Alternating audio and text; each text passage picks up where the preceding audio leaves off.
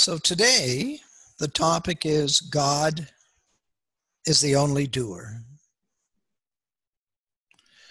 We've heard uh, over the past few weeks, we've heard uh, Tulsi Das say that. We've heard Mira say it, Dadu say it, Meister Eckhart say it, Swami Ji say it, Ravi Das, and others.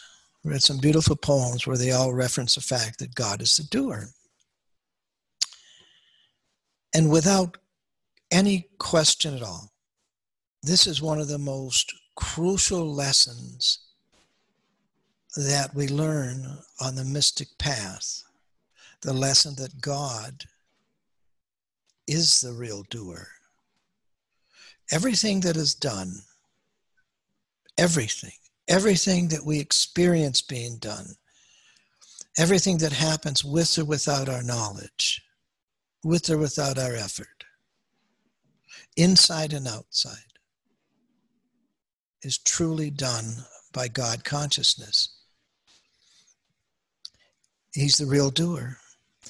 He's the raison d'etre, the reason that we exist, the real reason we're on the path. He's our very life, our very awareness.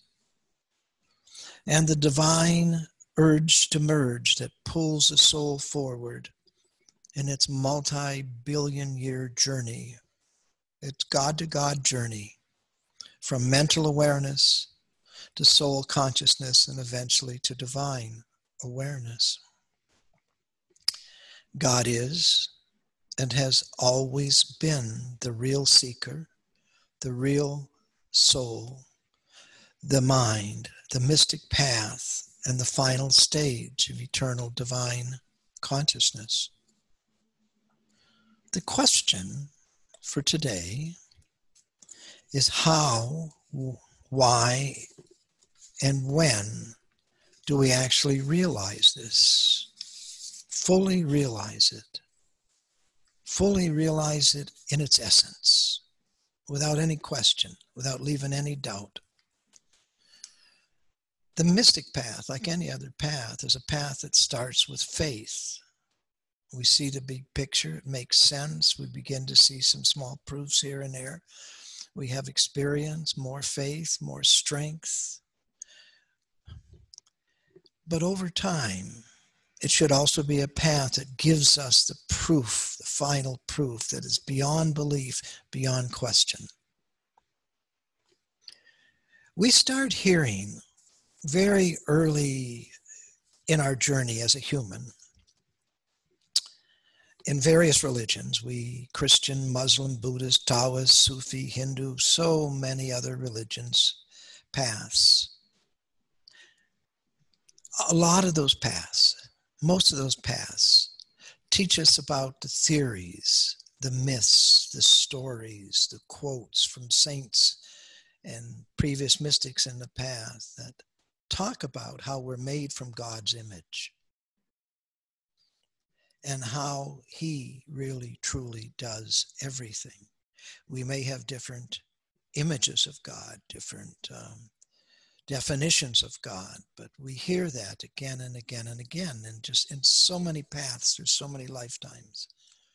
And then when we become more spiritual and go on spiritual paths, we hear it from shamans and mystics and gurus and teachers and self help guides and the internet and the internet and the internet the internet of all things, right? The, the wired world that we live in. We hear it all the time. But where's the proof? Where's the proof? The real proof. Well, that's why we're here, aren't we? That's why we're practicing. That's why we're practicing the meditations that we're practicing. But when do we get the real proof? Just the same. It isn't actually until we begin to look inside ourselves. It isn't until we stop only looking outside, only listening to other people, only reading books. It isn't until we go beyond these things by looking inside that we begin to get closer to discovering and experiencing the real wisdom ourselves. So that's what we're going to talk about today. When does it start? Well, it starts in many different ways. Each of us discover the secrets. We discover this lesson in different ways, depending upon our sanskaras, depending upon how much progress we made in a previous life, depending upon what type of progress we need to make in this life. But there's there's some key segments on there's some key events on the path inside that give us the proof, the final proof of the fact that God is the doer. I think it starts with observing the mind, becoming a silent observer of the mind. See, we're not usually observers of the mind. We're usually so caught up in the process of thinking and the process of doing and the process of making memories and playing back memories that we're not really observing observing what's happening. We're not observing the mind itself. It isn't until we begin to put a space in between us and the mind. It isn't until we start to look at it as something other than us that we begin to see what the mind is and what the mind is not, which then leads us to ponder what's really happening. What is happening? What is life all about? So, if we start practicing a mantra or bhajan or dhyan, or even just becoming a silent observer like we, we practice in the one second bubble.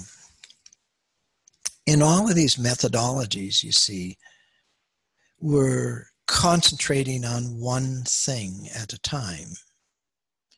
When we concentrate on one thing at a time in the mind, it stops the flurry of activity, this uh, ping pong effect of going from one event to another event during a single train of thought. And that frees us from a very major aspect of the mind we've talked many times about the experiment of putting your hand out in front of you and wiggling your fingers and just feeling the tension in your hand and watching your fingers as they move. And then closing your eyes and you can still see the fingers moving. You can still feel the tension that you felt when your eyes were open. In that three second exercise, the mind will make hundreds and hundreds of tiny little snapshots of itself doing something. It will measure the distance, the relative distance between the fingers, will measure the relative distance that the fingers move forward and then backwards it will measure the relative feelings in the hands and the arms and the fingers and the shoulder and the tension in the neck from the movement of the muscles.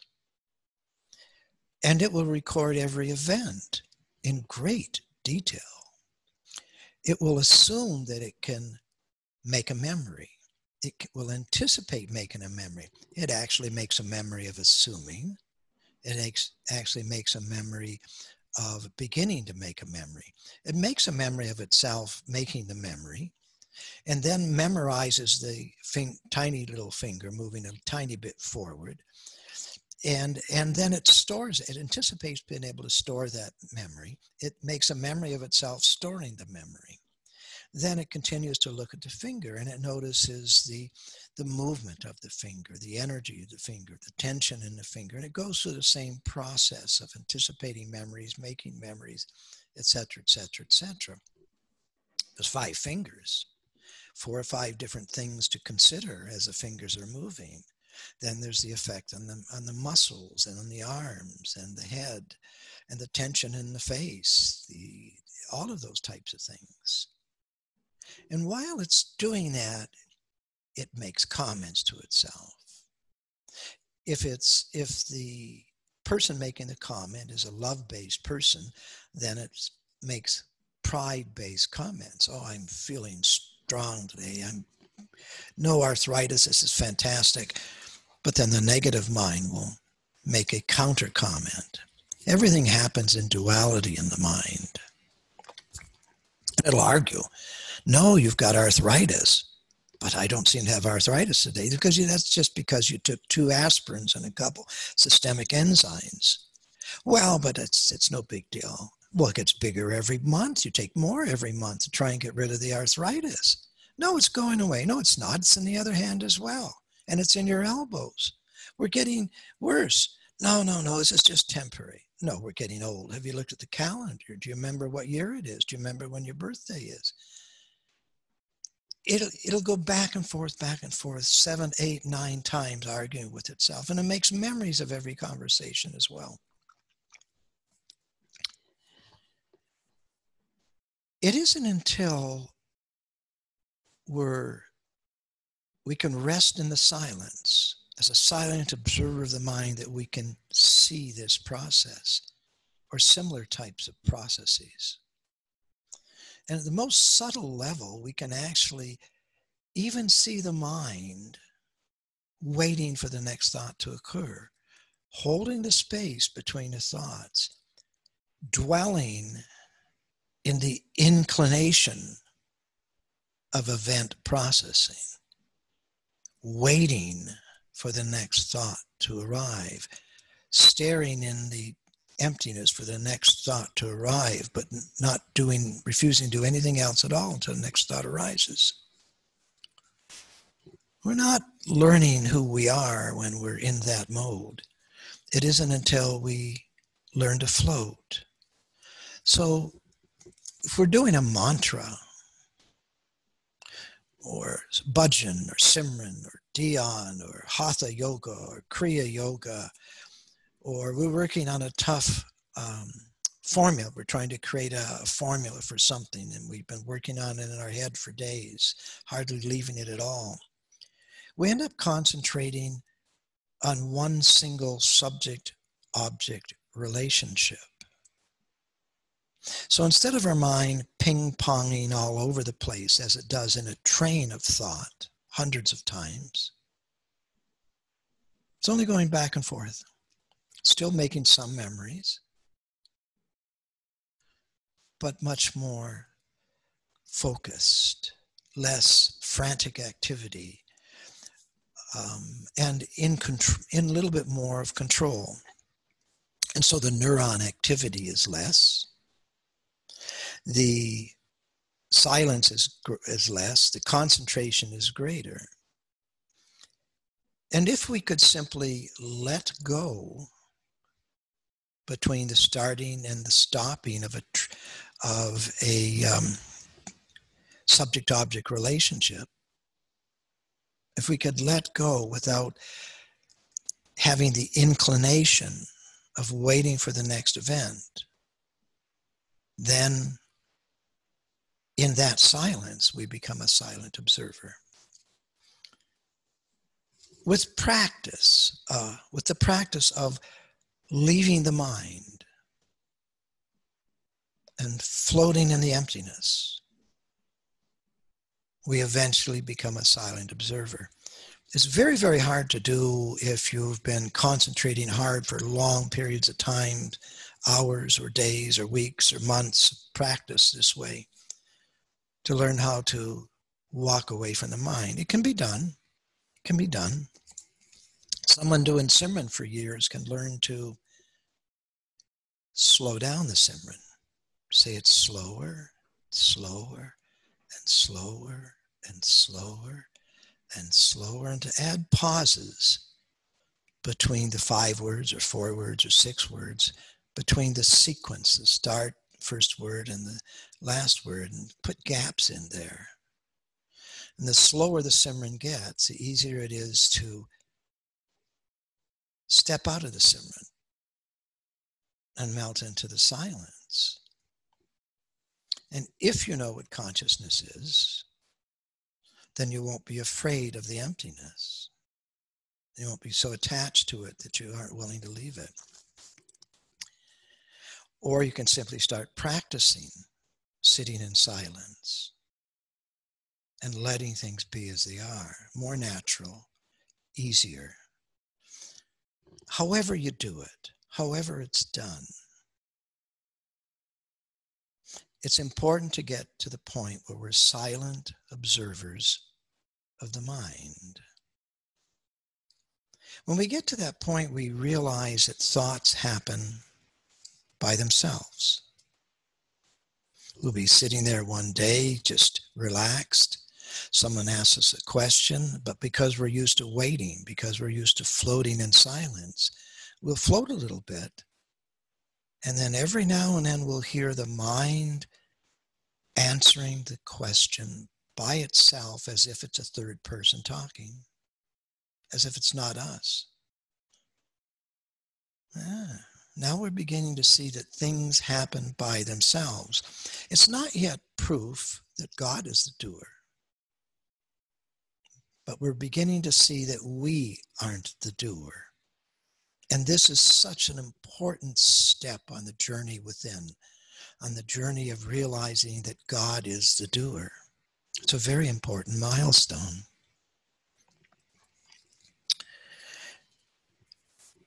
Another thing that happens in our practice, in anyone's practice of listening in the silence, we realize that true bubbles of consciousness where we don't feel any time or any space or any self perspective always happens when we least expect it. And it happens by itself. If we're trying to do something, think, wait, search for the emptiness, think about the emptiness, expect the emptiness, desire the emptiness, remember the emptiness. All these are doing things. These, all of these facilities require an act of effort. It requires effort to do these things. We're using the mind whenever we're using the mind, the emptiness, the silence that dwells in our hearts, that dwells at the core of our consciousness, that silence won't appear. But when we're not doing anything at all, when we have a loving, calm demeanor, when we're letting things be as they are, the consciousness happens by itself. And the more that this happens in our life, the easier it is to see that we're not the consciousness either. We're also not the mind, but we're not the consciousness. We do have deja vu experiences in the soul, in soul awareness. We have deja vu experiences. But the deja vu experience happens in a flash and melts us into greater levels of consciousness. And again, when we least expect it, it happens by itself. We simply get melted. We don't melt ourselves. There's no effort in melting, you see. We simply m- melt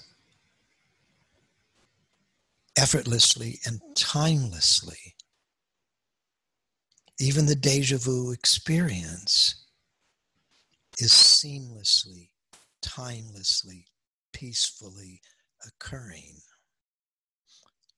like a flow of consciousness, you see.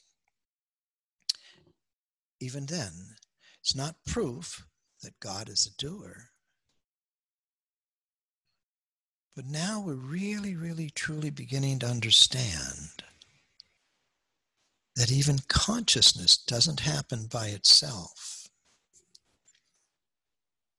So uh, consciousness then becomes delicious, becomes a state of beingness that's absolutely blissful, it's wonderful. You're hundred thousand, maybe a thousand times freer than you were when you were in the mind your awareness is 10, 20 times, 50 times, 100 times greater than it was when you were in the mind. Depends on how deep you go.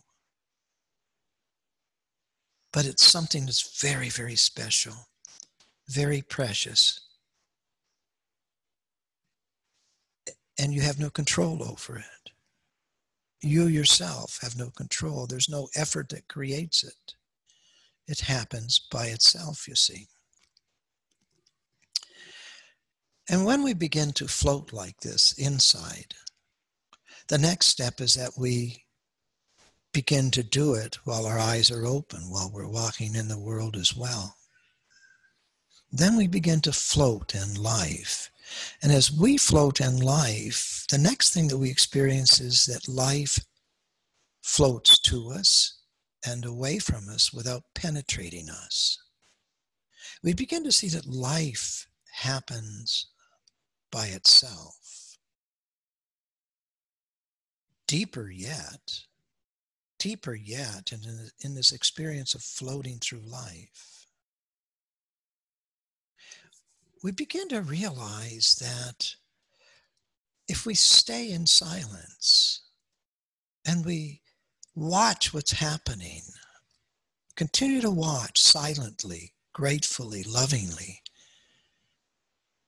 we realize that all the big decisions get made by themselves, that they don't take any effort. We don't have to think.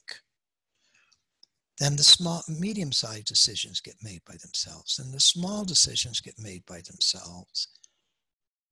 And then we begin to realize that what do we really have to do in life? Is there anything that we really have to do?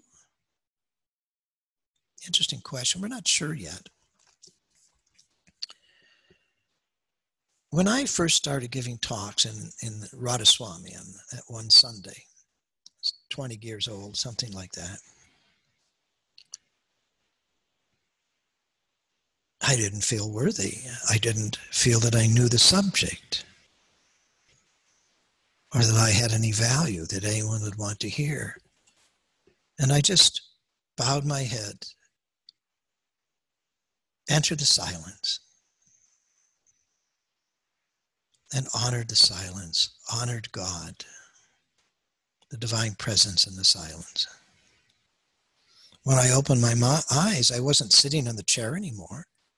I was standing at the podium and people were asking questions. I didn't know what happened.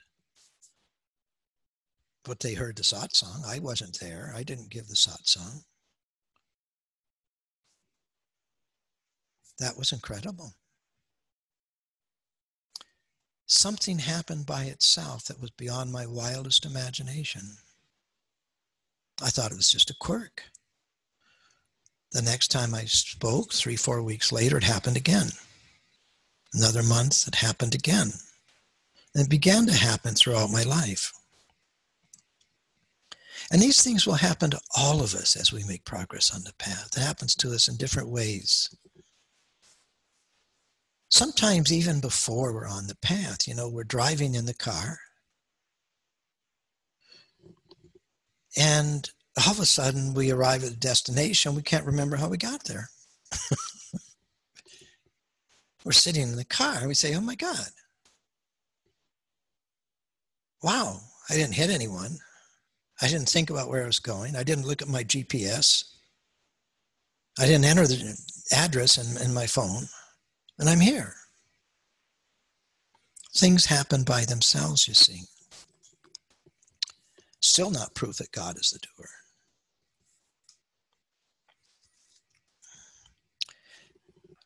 But as we go deep into this silent flow, this middle way, this wu wei flowing through life, we realize that life itself is a stream of events that come to us. And as long as we don't grab at it, it goes around us and disappears. Then we begin to see the big cycles. Eventually, we realize that life is nurturing us in a very magical way it's allowing us, enabling us, and empowering us to make incredible progress on the path. And all of that is happening silently, beautifully, and lovingly, and without any effort of our own. And then we start to realize that maybe there's an overwhelming power, perhaps God, that's doing all this. And it happens more and it happens more. And then we become grateful because we're being nurtured and loved and our path is being sustained and empowered in magical ways day after day, hour after hour, minute after minute, second after second, continually. And always with the greatest benefit, the greatest good for our inner path at all times. This is a strong, creates a strong increase in faith because we're experiencing things that we never thought were possible. And these things are happening by themselves, you see. And then all sorts of miracles happen and we start to feel self radiant. We start to notice our own self radiance. The light in the air gets brighter and brighter and brighter day by day, week by week, month by month. Sparkles, literally sparkles sometimes. sometimes the light is blinding. And yet we float because we've been learning, we've been floating for years at this point we float whether we can see the, what's happening in the world or not, just like we drove in the car. And things begin to happen by themselves. And as all of this happens, we feel a warming in our heart. We feel the love in the air. We feel the love in our soul. And then a funny thing happens. At some point, you see, we can sense a divine presence that never stops pulling us inside when we're meditating and never starts guiding us on the path when we're walking in the world. Never stops. Never stops. Always loving, always nurturing, always sustaining. It's an overwhelming power that's there and it's not us. And yet we can always feel it. It's a divine presence of some type. We don't know what it is yet, do we? We sense that maybe it's this God that we've heard about from so many lifetimes. But we at this point we still don't know, do we? We don't want to leave the feeling. If we think about it too much, we lose the experience. If we analyze too much, we lose the experience. If we try to memorize it, we lose the experience. And as these types of things occur within us, we begin to realize that the divine presence that's in us is the same divine presence that's outside of us. Because if we're thinking while we're inside or thinking when we're outside, the same disappearing act happens. So eventually we stop playing hide and seek through our mind and we just let things happen. And we begin to love the flow of these miracles. This miracle of life, this miracle of mystic awareness becomes a flow, you see, that's ever present, day and night, becomes a ringing radiance of itself and not through any effort of our own. But we still don't have final proof. Our faith at this point is so strong. And our attachment to this pull, to this urge to merge, is so strong it's beyond belief. But we still don't have proof. Not quite yet. We're getting really close. we realize that everything happens by itself, including miracles.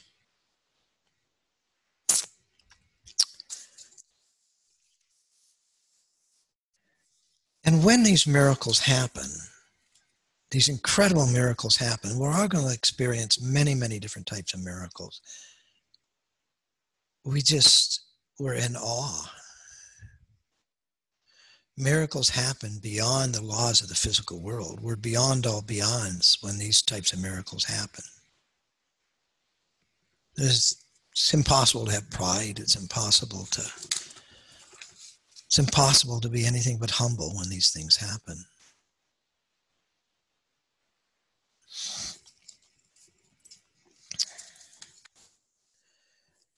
So eventually we feel the pull within and we feel the pull without, and we realize it's the same divine presence. And we know it's making us evolve very fast, very beautifully, very free, very sweet. It's, it's incredible. It's incredible at some point, if we've reached the eye center, or maybe we're an old soul, our astral, sometimes our astral eyes will open. When your astral eyes, not your physical eyes, are open, you begin to see colors that you don't see in the physical world, world with your physical eyes. You smell smells, usually gorgeous flowers, flowers that you've never smelt on earth you hear music and celestial music that you've never heard on earth.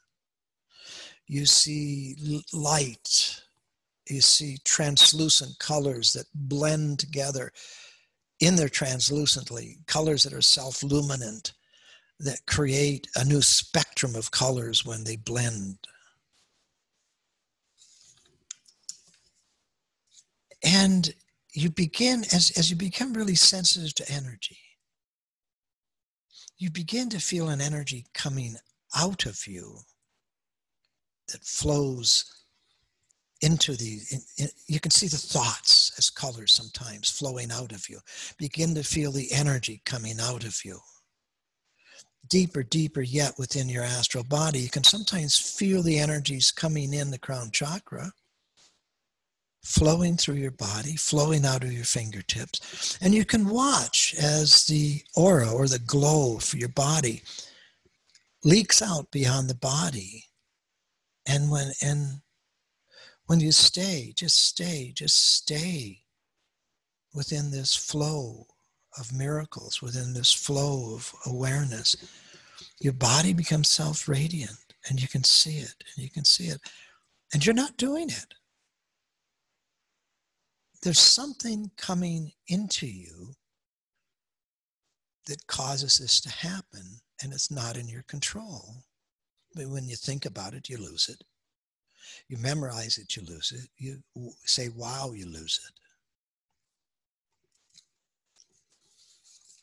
Still not definitive proof. Some souls will experience near death experiences or spiritually transformative events where they have where they die where we die. I've had some. And you sometimes go to these astral worlds astral planes. You sometimes if you're a christian you might meet jesus or god you know in, in a white robe and white beard if you're white darker skin if you're darker. If you're a buddhist you might see buddha. If you're krishna you might see krishna and so forth and so on. Other people might have angels appear to them in visions or even in real life. Incredible miracles. Things that give you incredible faith, incredible strength of conviction. Things that are so precious you can't forget them, but still not proof that God is the doer. Sometimes you see the radiant form of your guru in your head. Actually comes from your mind. Still not proof. Beautiful events that give you incredible faith, incredible strength of conviction, incredible joy. Beautiful, beautiful, precious events. Every single one of them. But still not definitive proof. Then comes a very special chakra. Not all of us go through it, but a lot of us do. It's the cave of Brahma. The cave of Brahma is a small empty spot in your head somewhere. It seems to be right below the crown chakra, and it's described that way in a lot of Taoist and Buddhist texts and Hindu texts.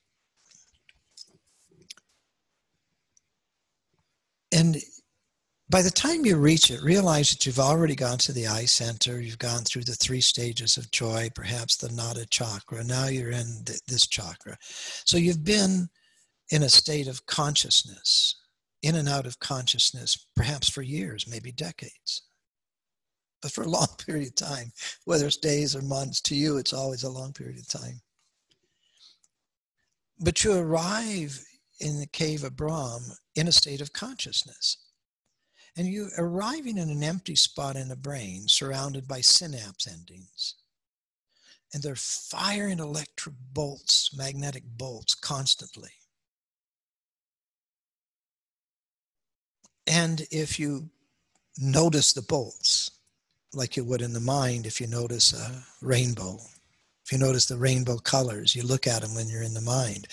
If all of a sudden you have that tendency when you're in the cave of Brahm to look at what's happening to or you know to see the colors to see the electromagnetic bolts going through you or if you flinch like you might if a car was about to hit you. And you don't know whether you're going to live or die. You don't know what these bolts of electricity are. They're going right straight through you hundreds of them a second. There's a tendency to flinch. There's a tendency to look. There's a tendency to go wow. If you do any of those things you fall out of the mind. The only way that you don't fall out of the mind is if you continue to gaze only at the divine presence within your consciousness. An effort of concentration won't do it. An effort at looking at the source won't do it. Loving the flow of consciousness, loving the pull as a divine presence is the only way out of this experience. And when you stay non blinking, you eventually open up into the crown chakra. Bhagavad Gita talks about it in chapter 2. Krishna is talking to Arjun. Arjun is worried about the next day. He has to fight his uncle and he might kill his uncle in battle. and He doesn't want to hurt his uncle. His uncle might kill him. He's not worried about that, but he's worried that his uncle might then try and kill Krishna. And that would be, it's a horrifying thought. He doesn't know what to do and this is allegorical story, of course. And Krishna says to Arjuna beautifully, beautifully, Bhishma is such a beautiful, beautiful soul. He's been lying on a bed of arrows for six months, trying to die that final death, never being able to die that final death, but always waiting for me to come to him. And I will come to him and merge with him. And then he'll be able to have that final death. It's an allegorical description of the experience in the cave of Brahm that we just talked about. Krishna is saying, you know, like those bed of arrows are like the jagged uh, arcs of electricity as it shoots through your body and you're floating you see? So the surface of your body is touching all of these arrows as they exit the synapse endings. So you're lying on a bed of arrows and they're all going through you. And you're trying to die to the mind you're trying to leave the mind. You're trying to leave the world of self perception. And you're starting to because you haven't taken your mind off of Krishna or off of the divine presence. You're waiting, waiting, waiting for the divine presence. And you know it'll come and take you when the time is right. And you know this intimately because you've had so much experience that built up your faith, you see. And then it happens. And then all of a sudden you're in the crown chakra. This is very nice proof. Still not definitive. Almost. Then you end up in the crown chakra, you see, and having gone beyond the body, your physical body sometimes disappears. The sense of it certainly does. And now you're freed from the subject object relationship of the mind as well. And in that freedom, you have multidimensional consciousness. And then the same feeling that you had when Krishna arrived, or when Buddha arrived, or when your guru arrived, or your teacher arrived, when the divine presence arrived to take you out of the of Brahman into the crown chakra, that same feeling occurs to you. The same intense love of the divine presence occurs to you as this portal opens up in the middle of this incredible lotus flower with a thousand and one suns revolving around it. And you know in an instant, because your self perception disappears. The soul's self perception disappears, not just the mind's, that disappeared a long time ago. But the soul's desire to be has also disappeared and you merge into the creative consciousness. This is almost an infallible proof, but there's more. There's more. Whether you go immediately through the Sahaj portal or not, as you revisit the crown chakra, number one, as you inch a little bit beyond the crown chakra into the sea of existence, you begin to me- have memories of all the lives you've ever led. And at some point, you will remember the consciousness that you had as God. And then the consciousness a microsecond later that you had as a soul at the genesis of the soul. And in between every other memory. And then you'll remember all your future lifetimes that you haven't yet lived. And you'll remember the last state of consciousness that you have before you merge totally in God. Now, this is wow. But is it a vision? Is it a vision or is it a true experience? Feels like true experience, you're not quite sure. But it's infallible. You, experience doesn't disappear. Maybe you don't have that experience in the Sahaj portal yet. But even while you're in the crown chakra, even if you're just visiting the crown chakra for the first time, there's a different proof. You see, you're in each of these bubbles of light. Um, who were we talking to the, the other day? We were reading um, Swamiji describes him as a pearls, string of pearls surrounding you, lustrous pearls of light, you see. In the very center of these pearls, you're you are a white light. You are consciousness as a white translucent light. And then you explode. And as you explode, and as your consciousness grows and grows and grows and grows and grows, the color of the light that you are turns to a yellow color. And then the energy comes out of your consciousness and then then sound and light come out of the consciousness as well and energy comes out you're exploding as all of all as all of this but while all this is happening you can feel a consciousness coming into you that's not your consciousness it's not your consciousness and it's causing these things to happen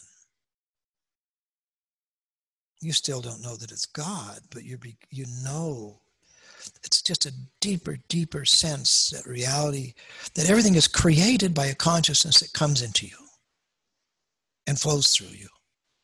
And it's not you. Consciousness still feels separate. Is it God? Is it an angel? Is it demigod? What is it? What is it? What is it? What is it? The other thing that happens, say the first time you go to the crown chakra, or the second time, if you go slower, eventually things, you know, if you only go to it once, it's just a quick flash. And if you haven't had fully immersive experiences, you don't have the full experience. But at any rate, once you've start to have fully immersive experiences, and you've been to the crown chakra many times, but maybe not to the Sahaj portal, you see your body disappears your, and your sense of body disappears. So when you're coming back into the mind from the crown chakra, you begin to float through these uh, regions that get darker and darker and darker as you leave the region of the crown chakra awareness. And eventually you reach a region of vast darkness just before the crown chakra.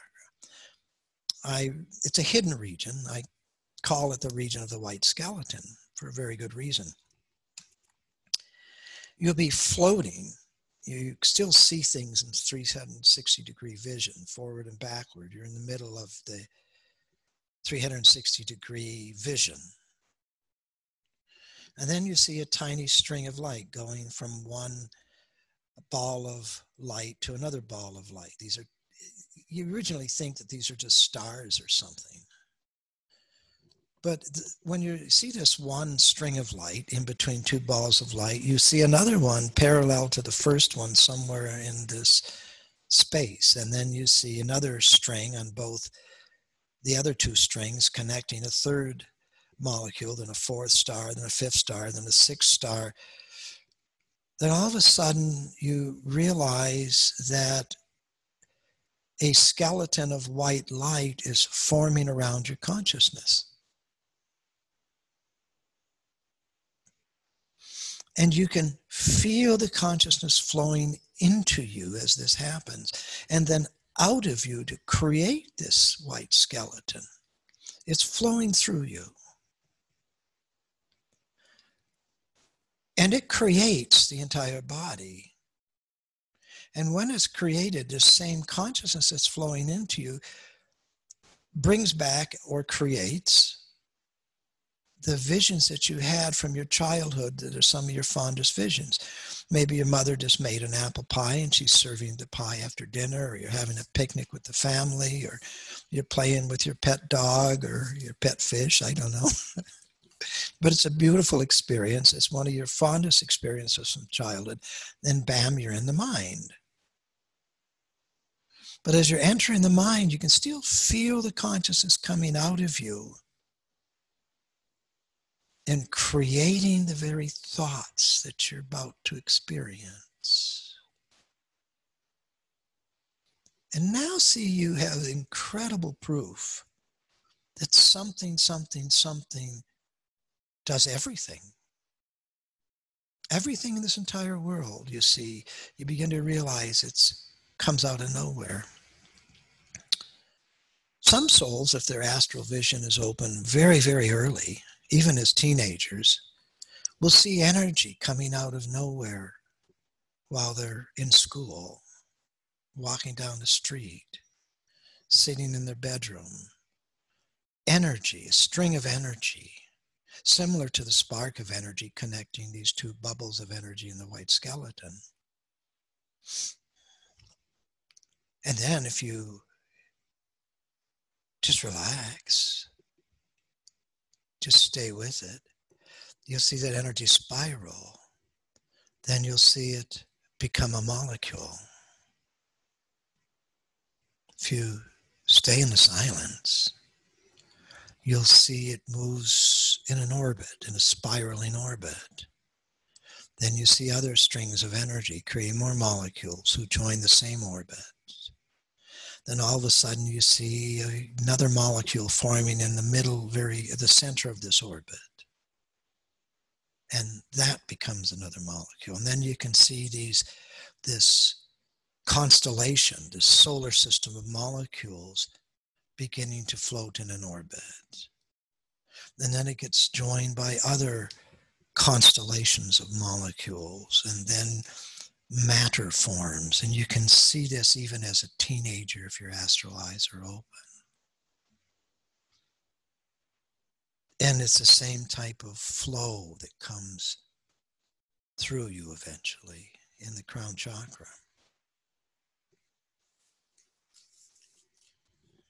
Now, let's talk about the Sahaj portal.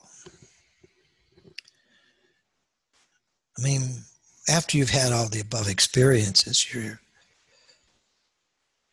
you're pretty sure that this divine presence is really something special and it does everything. At least it seems that way. Everything that you know in life, you realize everything that you know in life, everything you experience in life could very well have been made this way could very well have happened in the same way that you had these experiences. And then the Sahaj portal happens. In the very second that the Sahaj portal opens up in your innermost region of light in the crown chakra,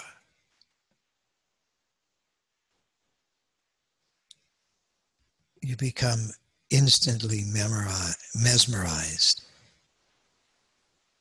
by this divine consciousness. So mesmerized that the very self identity of the soul disappears. And you don't know anything except the divine consciousness. It's you, but it's God. And there's no you. And it feels like, in an instant, it feels like heaven must be a heartbeat away. Heaven might be just on the other side of this blinding light, on the other side of this incredible consciousness, on the other side of this field of bliss that's indescribable.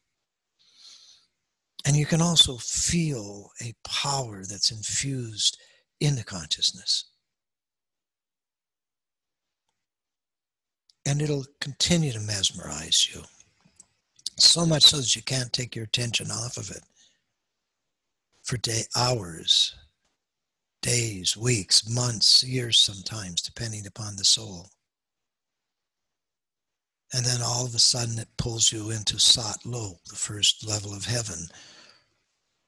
And if you've been having fully immersive experiences, now you're going to experience an unbelievable proof. As the creative consciousness, your consciousness creates energy forms, energy waves that spiral and become molecules and your consciousness creates sound waves and light waves and light. And the energy is just a different form of your consciousness. It's not quite as immense, not quite as brilliant, not quite as all encompassing as your primary consciousness. It's a lower level of your same consciousness. And in that energy, your awareness is your original awareness. But the, uh, the awareness of the energy might not be as strong. Eventually, you create beings, souls, as your consciousness extends throughout the cosmos after creating, creating dimensions and solar systems and planets it then starts to create souls. And as it, when you create a soul, you're creating a copy of yourself, and you can see it as a copy of yourself. You're fully conscious of the soul as your own awareness, even though the soul at that point may not be aware of anything except the energy that it is or the confusion that it is. But you can look through that confusion and see yourself as the only consciousness that exists and is all other forms of consciousness wrapped within your consciousness. This is the unviable truth.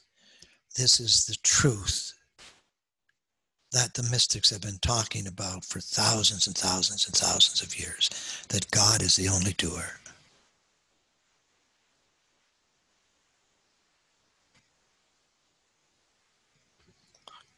Once you've had this experience, it never leaves you. Not for a second. Not for a second.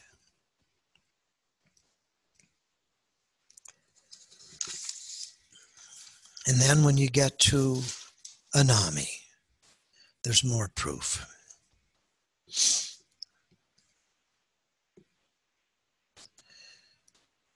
You get to Anami, and your consciousness is the one in the many,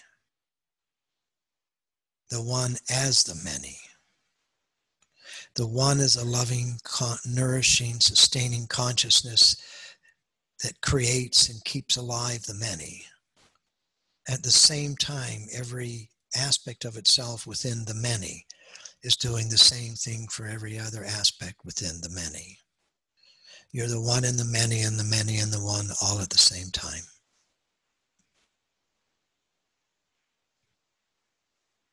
In a state of consciousness that is indescribable. It's absolutely indescribable. It's so vast. You just, you can't, there's no words. There's no words. Right now, I feel like I'm a neon sign 20 miles away from anyone in the middle of the night in, a, in the dusk. it just, it's blinking once every five minutes saying, God does everything.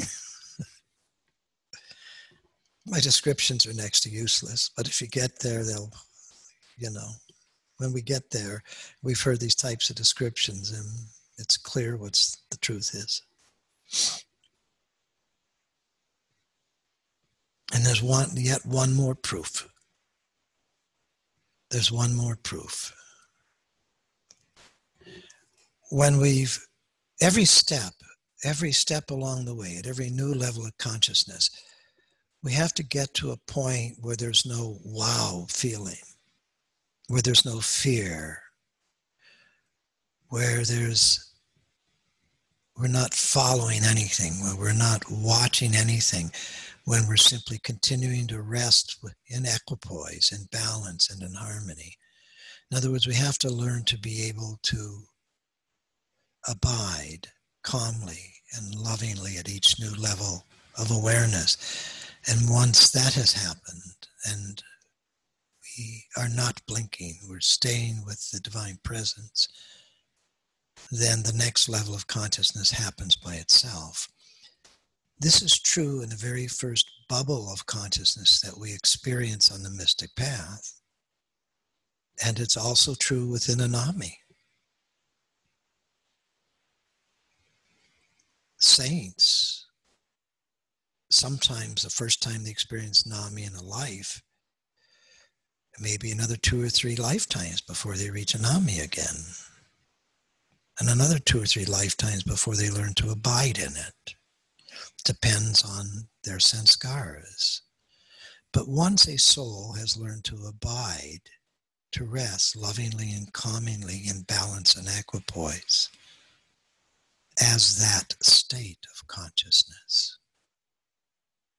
Then the step after the active consciousness, the step after this one in many consciousness and many in one consciousness is the nirvana consciousness, the single source, the single essence of everything.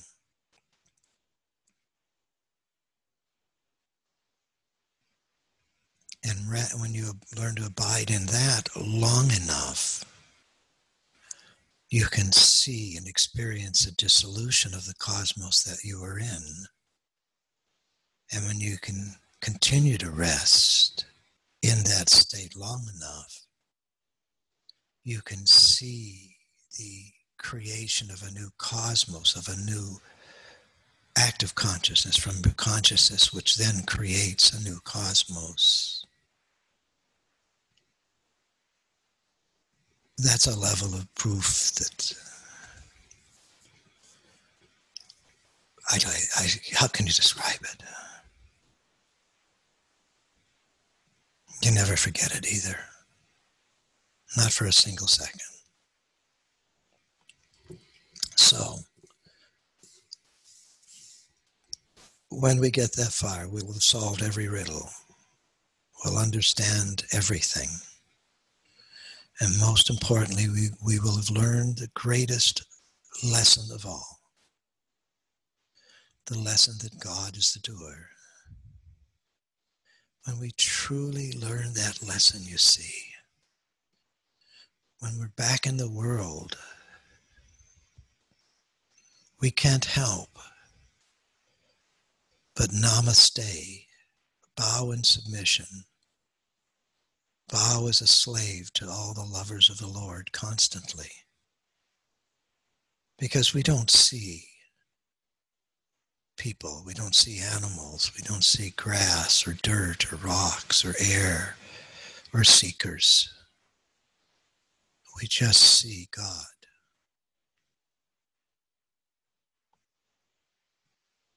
Then we've come full circle on this beautiful path.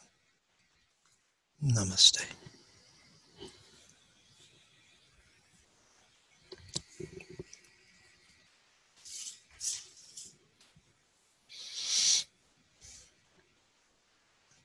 Why don't we just meditate for a couple of minutes? And then if you have questions, we'll get into questions. And close your eyes.